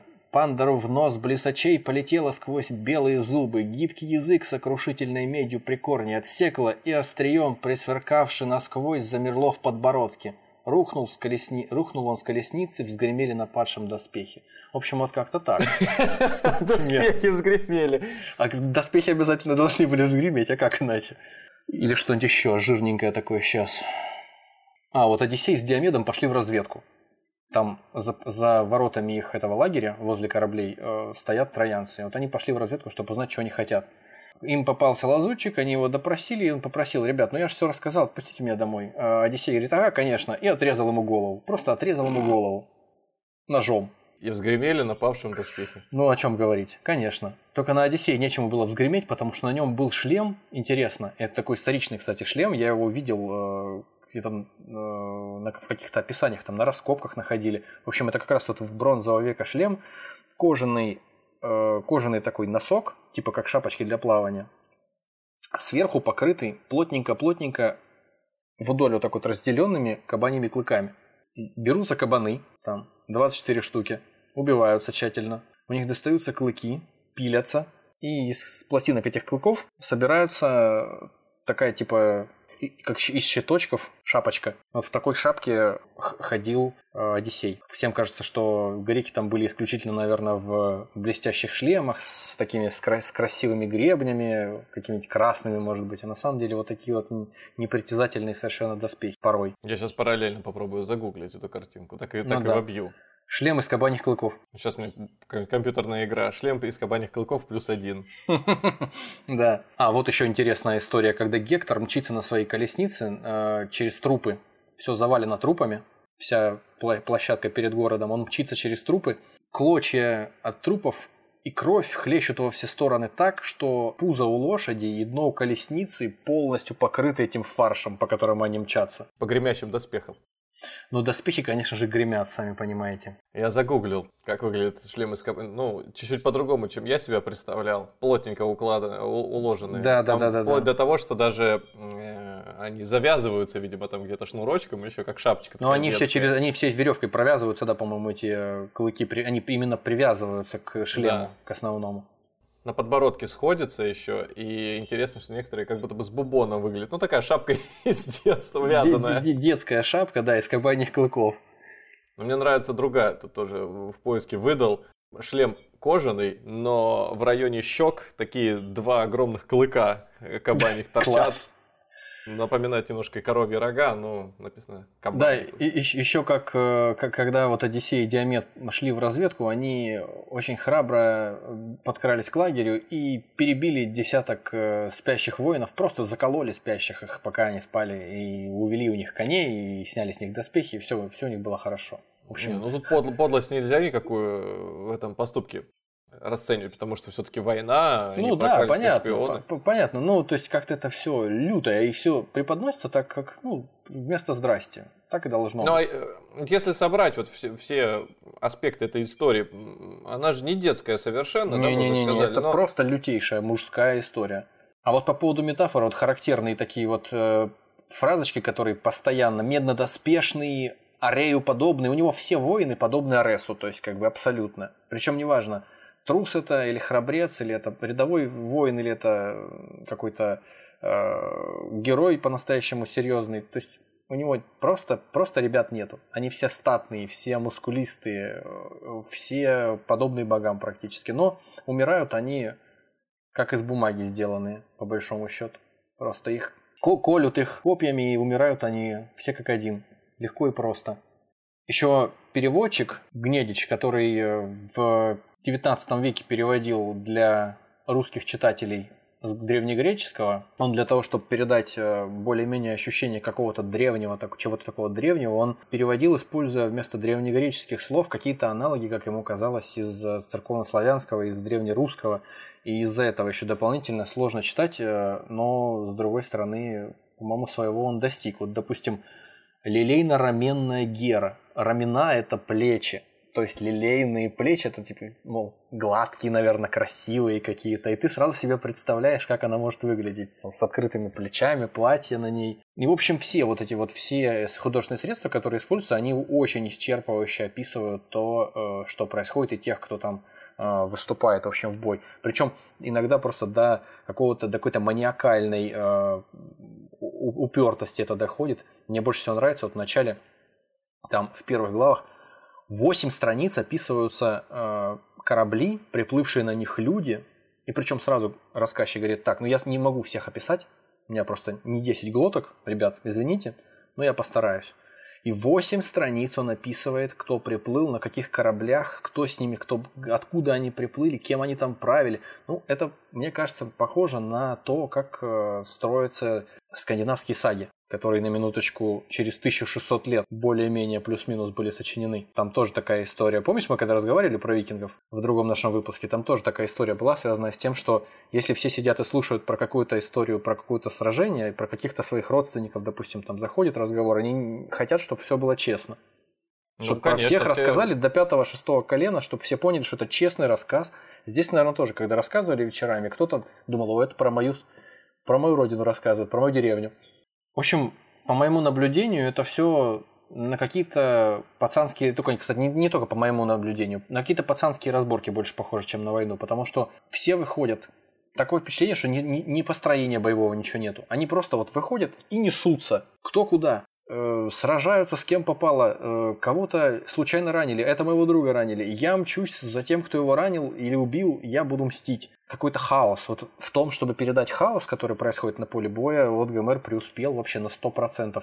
Совершенное безумие творится. Даже порой там он о ком-то рассказывает, что он позабыл, сложно, сложно было понять, на чьей он стороне в какой-то момент, за кого он воюет. И больше всего меня тоже раздражало, наверное, тогда это действительно было правильно, такое поведение, что вы приехали помогать Минилаю отвоевать свою жену назад. В процессе вы превратились в каких-то мародеров, короче говоря. Когда ты кого-то убиваешь, тебе надо сомкнуть строй, по идее, и идти дальше. Если у вас есть задача, в конце концов, захватить город. А если у вас задача просто грабить и просто убивать ради убийства, тогда другое дело. Просто ты кого-то убил. Ты вот персонаж Илиады. Чем ты занимаешься после этого? Ты вы, вытащил из него копье и дальше пошел. Сомкнул ряды, копья там, мечи, это самое, щит поднял. Нет.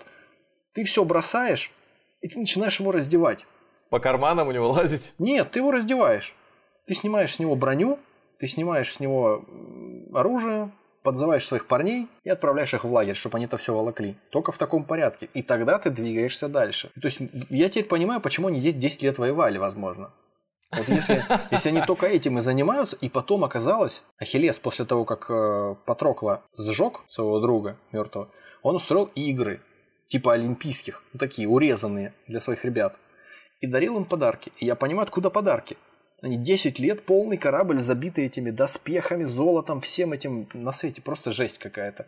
Ну, вот, возможно, это действительно, я же говорю, имело какой-то смысл, чтобы, чтобы другой кто-то не уволок себе подобные, ну, подобные вещи. Не знаю.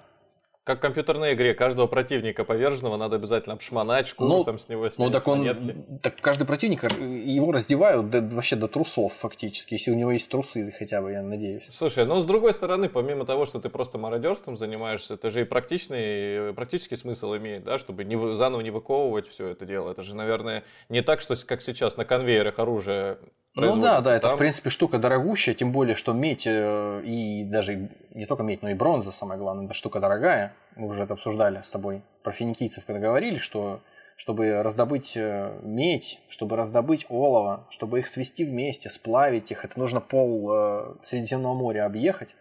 Поэтому, если у тебя есть бронзовые доспехи, то это круто. Наверное, да, наверное, их надо выкрасть, если они у тебя под ногами валяются. Наверное, в этом есть смысл.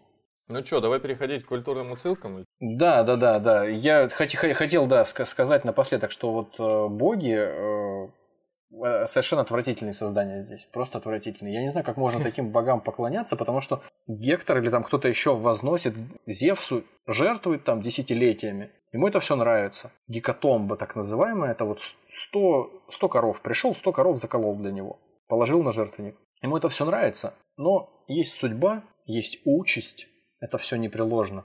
Этому даже боги подчиняются. И поэтому вы, конечно, крутые парни, вы, как положено, мне там преподносите жертвы с уважением. Но поддерживать я буду, конечно же, троя, э, троянцы. Поддерживать я буду, конечно же, ахейцев. Потому что, потому что так предрешено. Но это как-то вот хреновина какая-то. И, в общем, неудивительно, что к тому моменту, когда христианство появилось, мне кажется, что чаша весов переклонилась на сторону христианства, потому что моральное превосходство Иисуса Христа с его там Нагорной проповедью, ну, просто его не, не превзойти этим товарищам никак, потому что они развратные сволочи просто и мстительные, жестокие, кровожадные сволочи. Больше ничего о них не сказать. Жуткие совершенно боги. Покоряться этим, подчиняться этим богам, они настолько же переменчивые, насколько и сами эти солдаты. Причем они постоянно рассказывают о том, что э, они не сами виноваты в том, что с ними происходит. Они постоянно сваливают это на богов. Хотя на самом деле, вот по-хорошему посмотреть, если э, реально взглянуть на вещи, они сами кровожадные психопаты, ведущие себя как маленькие дети которые обижаются на все постоянно, жадничают, друг друга что-то отбирают. Но об этом позже мы чуть скажем, пару слов еще. Не я один об этом думал. Что можно сказать о влиянии Гомера на мировую культуру? Э, Начнем с того, что еще во времена расцвета античности уже, как я уже говорил, э, греки и весь греческий мир, анти, античный греческий мир городов-государств, он учился читать и писать, как я понимаю, на основании Илиады и Одиссеи. То есть э, это было буквально вместо букваря у них. Потому это очень важно, это делало их тем, кем они являлись национальную какую-то идентичность создавала, греческую, со временем. Плюс к тому герои и мотивы того, что происходило с этими героями до, во время и после Илиады, послужили источником вдохновения для греческих и римских скульпторов, для художников, которые делали те же самые фрески или э, рисовали на керамике какие-то сцены. В дальнейшем, после того, как Рим вошел в силу, тот же самый Вергилий взял одного из героев Троянской войны, Энея, как я уже, опять же, заикался, по-моему, в начале, и написал поэму о нем.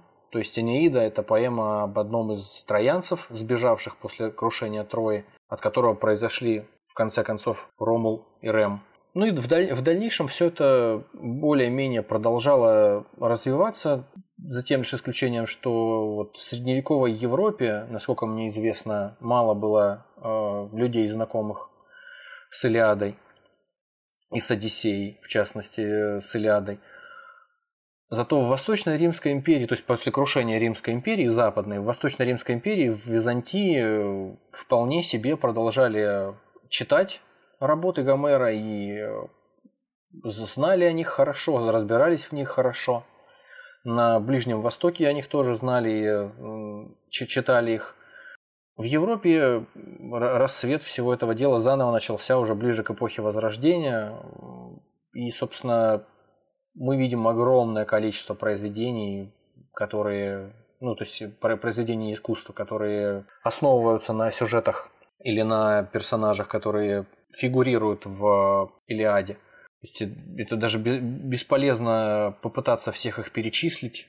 естественно, и в дальнейшем уже в конце эпохи Возрождения, во, в, в саму эпоху Возрождения, там и Боттичелли, и Рубенс, и Рембрандт, и Делакруа, и наши уже в дальнейшем художники, потом Серов, например. То есть там в основном, конечно, фигурировали самые основные герои, как Андромаха, Ахилл, Елена, Приам, Агамемнон, но и второстепенные персонажи точно так же э, встречались. Переводы, самое главное, что переводы э, на разные языки производились еще со времен Средневековья. То есть у людей не пропадал интерес к э, этому произведению, они его считали важным для себя, нужным. Свидетельствует, э, наверное, о глубине интереса к этому произведению, вообще к произведениям Гомера. Тот факт, например, что в «Божественной комедии» Данте Алигьери упоминает Гомера, он помещает его, правда, в ад, но вместе с великими поэтами, с тем же самым э, Вергилием, если не ошибаюсь. Поэтому интерес практически никогда не пропадал, где-то он угасал, ну, на территории Европы, скажем, никогда не угасал где, полностью, где-то чуть поменьше становился, где-то побольше, но в целом... А то, что ты вначале говорил по поводу формы подачи, что сейчас это тоже используется, и очень много, ну, то есть любое произведение, которое не возьми, так или иначе косвенно связано с Илиадой. Косвенно, хотя бы, хотя бы что-то, хотя бы где-то. Я начинал там пытаться что-то вспоминал какие-то произведения, которые у меня могли бы вызвать вот какую-то четкую ассоциацию. Допустим, не очевидно Тарас Бульба. То есть не очевидно совсем. Но когда ты начинаешь э, сравнивать его по горячим следам, только прочтя вот Илиаду, начинаешь сравнивать не все, а вот сцены сражений казаков с поляками, вот там, где, э, если помнишь, там младший сын Тараса Андрей, он прокрался к полячке и принес ей хлеба, чтобы она не умерла от голода. Вот, и после этого он переходит на сторону поляков, начинается с, ним, с ними сражаться, э, вместе с ними сражаться против своих запорожцев. Угу. Вот. И ты начинаешь читать, и ты видишь, что какие-то буквально вот целые фразы, целые предложения, целые абзацы, вот они прям вот чертовски похожи на то, что ты читаешь про каких-то героев в Илиаде. Но я постараюсь вот сейчас что-нибудь найти за честь. Упал поляк Ози. И взгремели доспехи, да? Взгремели напавшим доспехи. Вот, допустим, самый конец когда Тараса схватили поляки, и когда он остановился на лошади, удирая от них, остановился упавшую трубку свою поднять с земли. И, значит, они на него накинулись, и нагнулся старый атаман и стал отыскивать в траве свою люльку с табаком. Тем временем набежала ватага вокруг врагов, двинулся было он, двинулся был он всеми плечами, но уже не осыпались на землю, как бывало прежде, схватившие его враги. «Эх, старость, старость!» — сказал он и заплакал дебелый старый казак. Но не старость была виною, немало, не 30 человек нависло у него по рукам и ногам. То есть э, описание вот реально как в эпическом произведении каком-то времен Гомера. Реально 30 человек повисли на этом казаке, и только они смогли его схватить. Потом там еще часто вот в Илиаде, часто э, посреди боя главные герои подзадоривают тех, кто попроще, то есть обычных солдат, что, мол, ребята, не забываем о том, зачем мы здесь собрались, о чести, о славе, о храбрости, о нашей, не позорим себя. Здесь то же самое время от времени «Есть, есть штопаны, есть еще порох в пороховницах, не ослабла казацкая сила», кричит Тарас через все поле. А ему, соответственно, кричат «Есть, батька, не ослабела казацкая сила». Ну, в общем, это можно долго перечислять, но кому-то это может показаться натягиванием совы на глобус, но э, реально дофига такого. Хорошо, если кому-то действительно так показалось, э, можно вспомнить опять же, это будет не совсем Илиада, это будут персонажи Илиады, и это будет все, что с этими персонажами э, связано. Происходило. Да, как я уже говорил, Агамемнон вернулся с войны, а его жена с любовником. Но жена подговорила любовника, он убил Агамемнона. Агамемнон тоже приехал с э, дочерью царя Трои, собственно. С, э, как ее, господи, звали-то эту даму, которая пророчество... Кассандра? Да, Кассандра. Вот с Кассандрой приехал, и, в общем, он их обоих э, прикончил. После этого сын Агамемнона через время отомстил, убил ее, и ее любовника. Мать. Да, да, да, да, да. Убил мать, ее любовника. Так вот, я к чему это все рассказываю? К тому, что у одного небезызвестного писателя современного, как его зовут-то, господи, небезызвестного ну, писателя. Он настолько известный, что само по себе упоминание О нем уже не имеет смысла. Все понимают. Известный писатель сразу. Не, я а, просто он... реально, я просто кроме как Мартином его никогда не называю.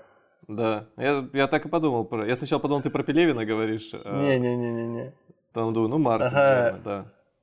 Ахиллес Пелеева сын, Ахиллеса Пелеева сына, Пелевина сына. Пелевина сын, да. да. А до этого ты еще говорил, когда с Тарасом Бульбой сравнивал, я себе стал представлять поле боя, где тот же там Ахиллес говорит э, фразами Тараса Бульбы.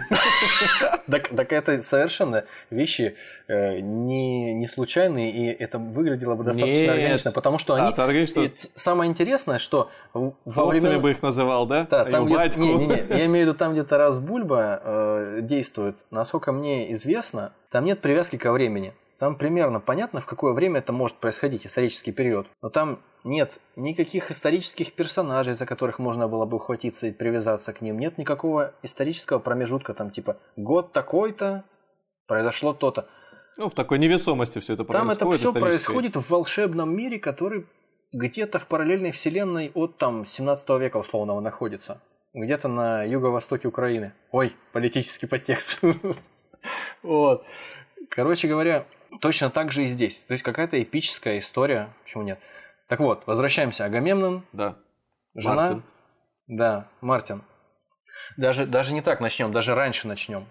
Еще бы. Да. Больш, Еле... Большой взрыв. Елена Троянская, да. Елена Троянская. Прекрасная женщина, из-за которой началась страшная война. Чуть ли не мировая война. У Мартина тоже есть прекрасная женщина, из-за которой началась огромная, чуть ли не мировая война. Ее зовут Лиана Старк. Елену Троянскую захватил Парис. Уволок ее, несмотря на то, что она ему не предназначалась. Точно так же и с Лианой Старк. Ее, если кто помнит, Рейгар Таргариен в башенку утащил к себе, несмотря на то, что она была предназначена, как Елена была предназначена Менелаю, она предназначалась, она, по-моему, была обручена с э, Робертом Бартеоном. Но она, тем не менее, любила ну, тут тоже непонятно. У Елены тоже э, она называет его любимым э, мужем, прямо называет любимым тестем. То есть все у нее вроде как в конце концов и не так уж и плохо. Ага, понятно. Сложно, сложно понять женщин. А в фильме я тоже, кстати, не помню, как она себя вела, поэтому. Вот, да. В общем, обе прекрасные женщины. Возле из-за них началась война. И, в общем, обеих этих женщин в результате винили в разжигании войны, несмотря на то, что в общем, их уволокли. Не то чтобы там совсем против их воли, но все ну, равно. это не просто кто-то винил, ты вот тоже винишь уже. Даже современники ну, винят. да.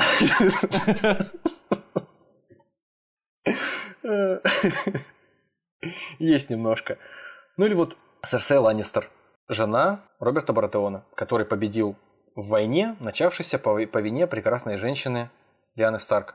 Серсей Ланнистер есть в романе «Песнь льда и пламени», а есть, соответственно, жена Агамемнона Клетимнестра. У Роберта Баратеона и у мужа э, Клетимнестра и Агамемнона одна и та же судьба, они победили.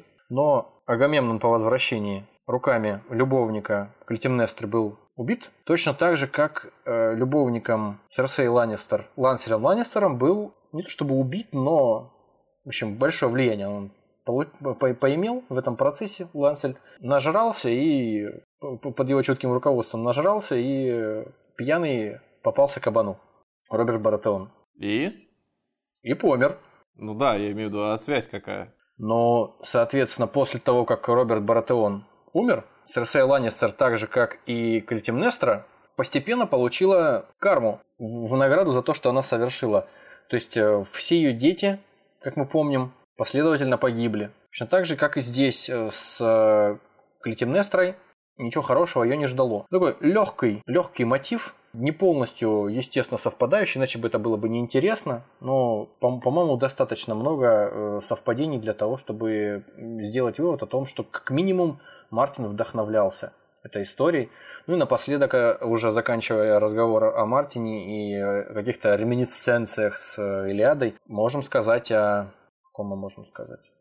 О ком можем сказать? Можем, можем сказать о, об Агамемноне и о Станисе Баратеоне. Когда Агамемнон со своими друзьями собирался отплывать от э, берегов Греции, плыть воевать в Трою, он прогневал э, Артемиду тем, что не принес ей там в жертву какую-то золотого барана, что-то такое. В общем, что-то там как-то расстроил он ее. Она сделала так, что наступил штиль, и корабли стали на месте.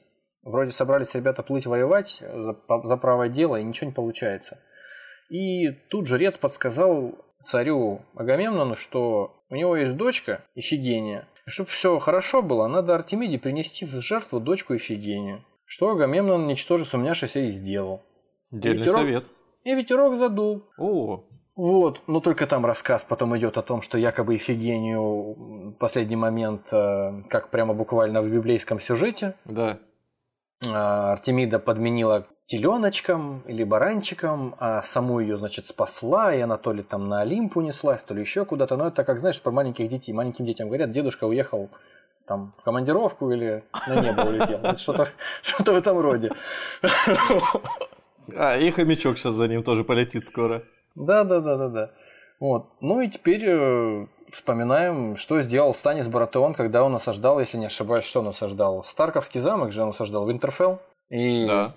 И у него там была э, огненная жрица, которая ему подсказала, Станис, там у тебя вроде как э, конников твоих куча целая мерзнет, холодина, ветер непроглядный. Подойти э, для того, чтобы штурм начать, сложно, ребята волнуются, собираются тебя покинуть. Что надо сделать? Есть дочка, надо дочку принести в жертву. Что Станис, соответственно, и сделал. Но только в случае со Станисом э, история закончилась не так, ну, с позволения сказать, хорошо как у Агамемнона, а у него там прям все по классическим античным канонам трагическим или по Шекспиру. У него, что там, жена покончила самоубийством там, по-моему, да? Повесилась, если не ошибаюсь. Э, дочка просто умерла, все, все его покинули. А сам он, напомни, он, по-моему, закололся мечом или его закололи? По-моему, возле, его завалили, возле, да. возле дерева его там, по-моему, зарубили, да? Там, там вот. же вы убили, да. Вот, то есть э, у него все закончилось не так радужно, но, по-моему, тоже довольно э, напоминающий что-то сюжет. Мне так кажется, не слишком притянуто за уши. Ну и как, кто мы такие, чтобы не упомянуть в этом разговоре Сельмариллион? В Сельмариллионе есть э, такая битва в предначальную эпоху. Сейчас меня закидают тапками те самые э, толкинисты, которые во множестве, наверное, собрались, да, которые криптой торгуют, и в промежутках между торговой, торговлей криптой бегают с деревянными мечами по лесу. Ну, те самые, которые нас смотрят во множестве. Вот. Вот они сейчас закидают тапками за то, что я неправильно сказал. В общем, был такой Азахал, владыка гномов в первую эпоху. Вот он э, во время битвы бесчетных слез, так называемой, Нирнаэт Арноидиат, он погиб от э, первого дракона на, на земле, от Глаурунга. Угу но в последний момент успел его корчиком запороть, если не ошибаюсь. И шла страшная битва, значит, сражался великий враг человечества и всего хорошего. Моргот против эльфов и против гномов, которые с ними тоже э, были союзниками. Но как только вот этого самого короля Закала э, убил дракон, Гномы примерно так же, как... Ну, это опять же, мне кажется, что это немножко похоже.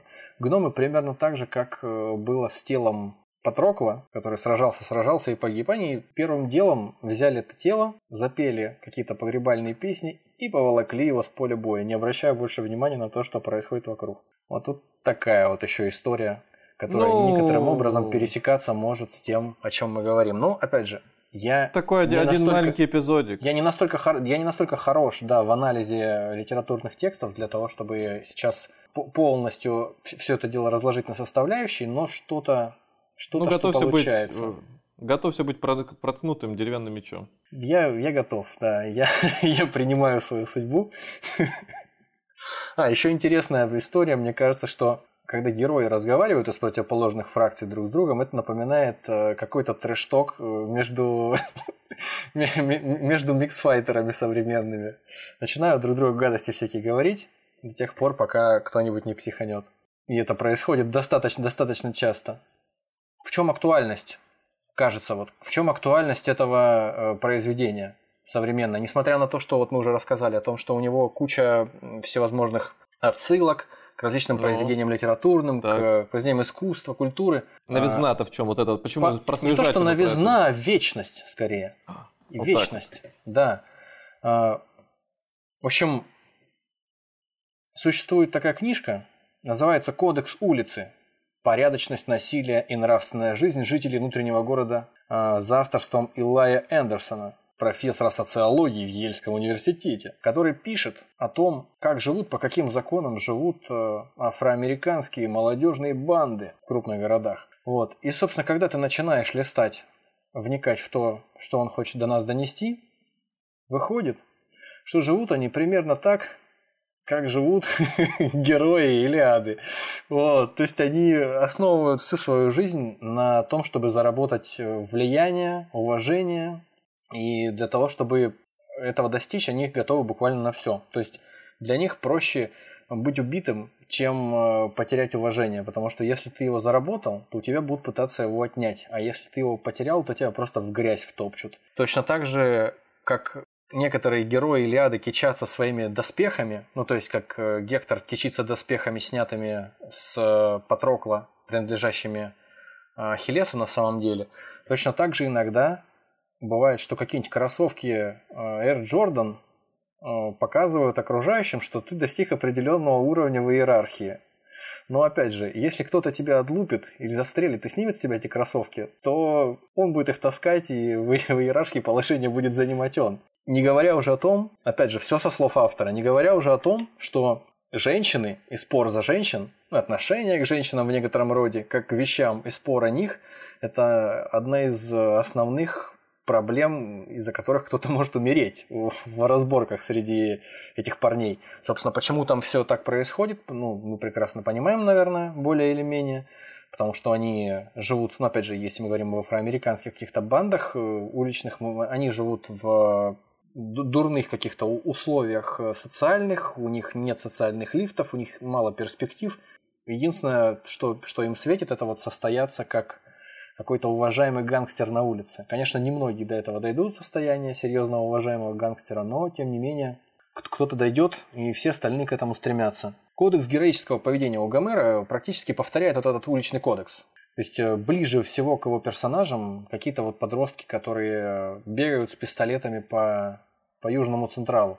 И при этом вот эта самая Брисида, которую, за которую спорили в начале Илиады Ахиллес и Агамемнон, это вот аналогично паре кроссовок, которые показывают твой статус. Она сама по себе даже никому не важна. Хотя ее в конце концов Ахиллес получает назад, и Агамемнон клянется, что он и к ней не прикасался, как это обычно происходит. Но тем не менее, она не имеет значения сама по себе. Она просто вот как, как символ э, определенного статуса, символ э, определенного достижения определенного уровня уважения. Такова ее роль. Ну, это такие общечеловеческие вещи характерные. Ну, это общечеловеческие вот вещи. Вот... Знаешь, я вспоминаю, я вспоминаю книжку Льва Клейна, э, одного антрополога, который загремел в 80-е в тюрьму в Советском Союзе. И вот он, э, по его собственным словам, эту, это заключение воспринял как антропологическую свою поездку. То есть, э, как выезд на, на практику на какую-то, командировку. И в результате он сделал вывод, о том, что он увидел там, что общество заключенных, искусственно созданное ими самими, оно представляет собой не что иное, как какое-то общество каменного века со своими тотемами, со своими табу, со своими кастами, с разделением на касты неприкасаемых или обычных людей, или при привилегированных. И вот мне кажется, что вот эта вот история, которую рассказывает автор книги, вот про молодежный банд, это примерно о том же самом. И если уж совсем э, грубо, то вот эти вот самые персонажи из книги Клейна, они в определенной степени тоже ведут себя, наверное, и думают как э, персонажи Илиады. То есть у них тоже главное не потерять уважение, главное оказаться в, в зените этого какого-то, в зените славы и уважения в какой-то хотя бы на какой-то момент. То есть должны быть три, если бы это была компьютерная игра, то три игровые валюты. Это золото, древесина и уважение. Ну да, да, респект какой-то. Ну и напоследок э, еще одна книжка, э, которая называется «Ахиллес во Вьетнаме». Автор книги, клинический психолог, большую часть жизни проработал с ветеранами Вьетнамской войны. И на основании того, что он узнал, он сделал вывод о том, что по тому, что мы можем прочесть в Илиаде, что происходит с э, войнами, что происходит с самим Ахиллесом, например, во время, после того, как он тут бешено убивает всех, мстя за своего друга. Это то же самое примерно, э, что стал, с чем сталкивались ветераны Вьетнамской войны, я думаю, любых, по большому счету, войн, военных конфликтов. Э, посттравматическое стрессовое расстройство.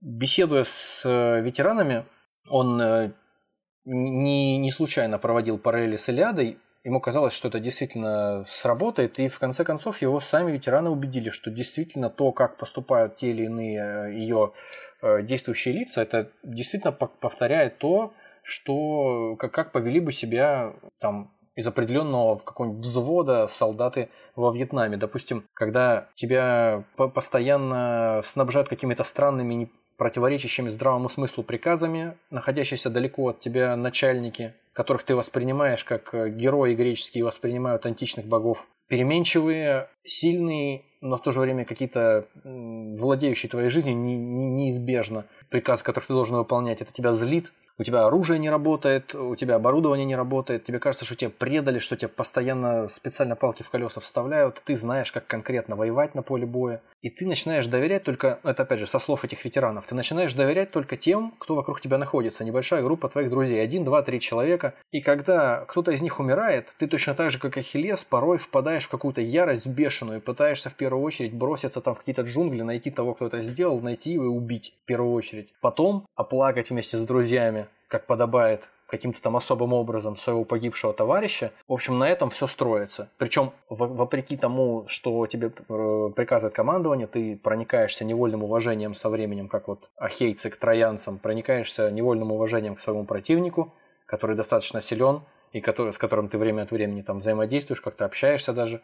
И некоторые из них рассказывали автору о том, что они сами испытывали такое состояние во время боя, э, которое испытывал тот же вот Диамет, описываемый в Илиаде как э, помощь богини, которая позволяет тебе становиться храбрым, сильным и ничего не бояться там и мчаться вперед. Это какое-то вот такое иступление, которое накатывает на тебя временами, э, причем не один человек это описывал, накатывает на тебя временами какое-то иступление, которое делает тебя невосприимчивым никаким окружающим фактором, там, раздражающим, и ты э, крушишь всех подряд, пока тебя самого не убьют или пока враги не закончатся. А потом, в результате, вот как в конце э, Илиады, к Ахиллесу приходит ночью, когда он спит, приходит, является образ Патрокла. И он с ним разговаривает, потом среди ночи просыпается, ходит по пляжу возле кораблей, не может заснуть, и это с ним постоянно творится, он мечется, он не может себя успокоить никоим образом. И, в общем, это суть э, посттравматического стрессового расстройства. Ты постоянно гоняешь вот эти мысли, вокруг, э, вокруг которых э, расстройство у тебя сформировалось, ты постоянно вспоминаешь там, этот момент, когда твоего друга убили, вспоминаешь момент какого-то страшного сражения. Автоматически, как только что-то похожее происходит в твоей жизни, даже если ты возвращаешься из зоны боевых действий, это как своеобразный, как сейчас модно говорить, триггер, восстанавливает все эти события и тебя возвращает морально мысленно в, в гущу этих событий опять, и ты, ты опять все переживаешь снова и снова и снова. Автор делает вывод о том, что, возможно, это не праздный, не праздный интерес, который он, в частности, испытывает к Илиаде, он может позволить э, лучше понять проблемы солдат, которые сталкиваются с этим расстройством, точно так же, как разговоры с самими ветеранами, парадоксально, может э, помочь лучше понять э, то, о чем говорит э, в Илиаде. Ну вот я сейчас сам послушал историю, хоть и в кратком пересказе, какими-то воспоминаниями попытался это все наделить из э, фильма «Троя», который смотрел давно. Ты пока рассказывал, я параллельно еще картинки смотрел из фильма. Там этого Агамемнона вспомнил тот мем, где он пальцем показывает и смеется. Но э, это, конечно, интересно, но вот какой-то захватывающей истории не получилось, как мне кажется, потому что больше про сражение, наверное, история сама по себе примитивная и не такая логичная. Даже в Гильгамеше видится какой-то путь героя, его становление, превращение, а здесь постоянно месть на месть, то есть как будто бы в карты играют вообще. То есть все вот в конце умирают, то есть абсолютно бессмысленная ситуация. Я не говорю, что произведение плохое или... Но... Смешно, смешно, слушай, смешно. Я вот несколько лекций послушал каких-то профессоров университетских, которые, ну, как мне показалось, в Великобритании вообще все молятся, ну, по крайней мере, те, кто классическую античность изучают, все молятся на Одиссею, на Илиаду просто. Ну, угу. то есть очень глубоко изучают, давно и раз, раз, по косточкам разбирают. И я неоднократно слышал этот тезис о том, что, послушайте, ребята, ну вот если кто-то задается вопросом, мол, и что? Классическое античное произведение, там какое-то классическое античная эпическая какая-то сага, она не обязана быть для вас понятной. То есть она понятна для ее слушателей, для наших предков, которые жили минимум две с половиной тысячи лет назад. То есть, я э, понимаю, да. Поэтому, Но я да. Тоже, тоже, тоже делюсь своим впечатлением, и, как мне кажется, история про Одиссея, она будет гораздо более захватывающей и интересной. Ну, как минимум для меня, да, история приключения, там, смена декораций этих. А здесь такое чувство, что одна сплошная пустыня, э, корабли, э, море, по которому они приплыли, и постоянные какие-то выяснения отношений. По сути, да, они между собой уважухой меряются. У кого понты круче, у кого понты больше, я не знаю, у этого жена такая, у этого другая, или там рабыня новая, отдай ее мне, давай сейчас этих победим, да я еще сейчас твои доспехи надену, а я их сниму. Короче, интересно, безусловно, особенно если ты говоришь про отсылки, которые на наблюдаются и в реальной жизни. Ну, понятно, человеческая сущность никуда не девается, можно определенное антропологическое исследование, наверное, оно проводилось неоднократно в этих произведениях, что сильно ничего не изменилось, да, может быть, мораль и нравственность как-то в нашей жизни стала занимать больше места, даже вот правила ведения боя существуют какие-то, что, наверное, сейчас уже никто никого просто так не лутает, да, не, не, не снимает ну одежду. Ну, да. Но если мы но если мы говорим о том, что это локальные какие-то столкновения, то там это происходит только в путь. Но опять же, да, патроны, обмундирование. То есть ну, вот сейчас, вот сейчас Талибан в Афганистане захватывает да, да, очередные да, да, да, населенные пункты, возвращают себе все, что там от американцев поставалось. Я думаю, что только в путь эти самые. Вон у них, откуда у них появились хаммеры? Ну да, это в пещерах собрали, как Тони откуда, Старк. Откуда у них появились тренажерные залы? В которых они тренируются там на камеру. Безусловно, интересно. Это заполняет определенный пробел в, лично в моем знании. Как, если говорить о кусочке, достающем или недостающем в событиях бронзового века, да, про Грецию, как она себя вела, как себя чувствовала, то, наверное, это произведение, оно показывает тоже некий примерный расклад сил. Кто кем был, где что находилось, наверное. Но, опять же, верить ему на слово смысла никакого нет, да? Но хотя бы иметь представление о том, как выяснялись отношения, как вообще принималось то или иное решение, зачем воевать против города. Можно было бы даже представить, что финикийцы во всех столкновениях, которые участвовали, или когда на них там нападали, дело было совершенно не в том, чтобы завладеть территорией, выяснение там, какого, как вот сейчас, да, исторического наследия э, местности, а просто потому, что они богато живут. Просто надо начать войну против них, потому что хорошо себя чувствуют, и все, их надо ограбить. Ну да, или как вот мы разговаривали о том, что пираты, э, это не было, в общем-то, такое ругательное слово, как сейчас. Пиратствовали все по всему Средиземноморью, если у них была такая возможность. Вот проплывает мимо тебя корабль. Он у тебя пришвартовался из-за того, что штормец какой-то такой наступил. Мы выходим с ребятами, берем мотыги и берем, если там что-нибудь нам понравится на кораблях. И мы не пираты. И у нас уже, у нас уже два корабля, все. Ну да, мы не пираты, мы ну, просто нам повезло, к нам пришвартовался хороший корабль. Че пираты? Пираты это те, которые приплывают нас грабить. Мы-то что? Мы парни хорошие, свои.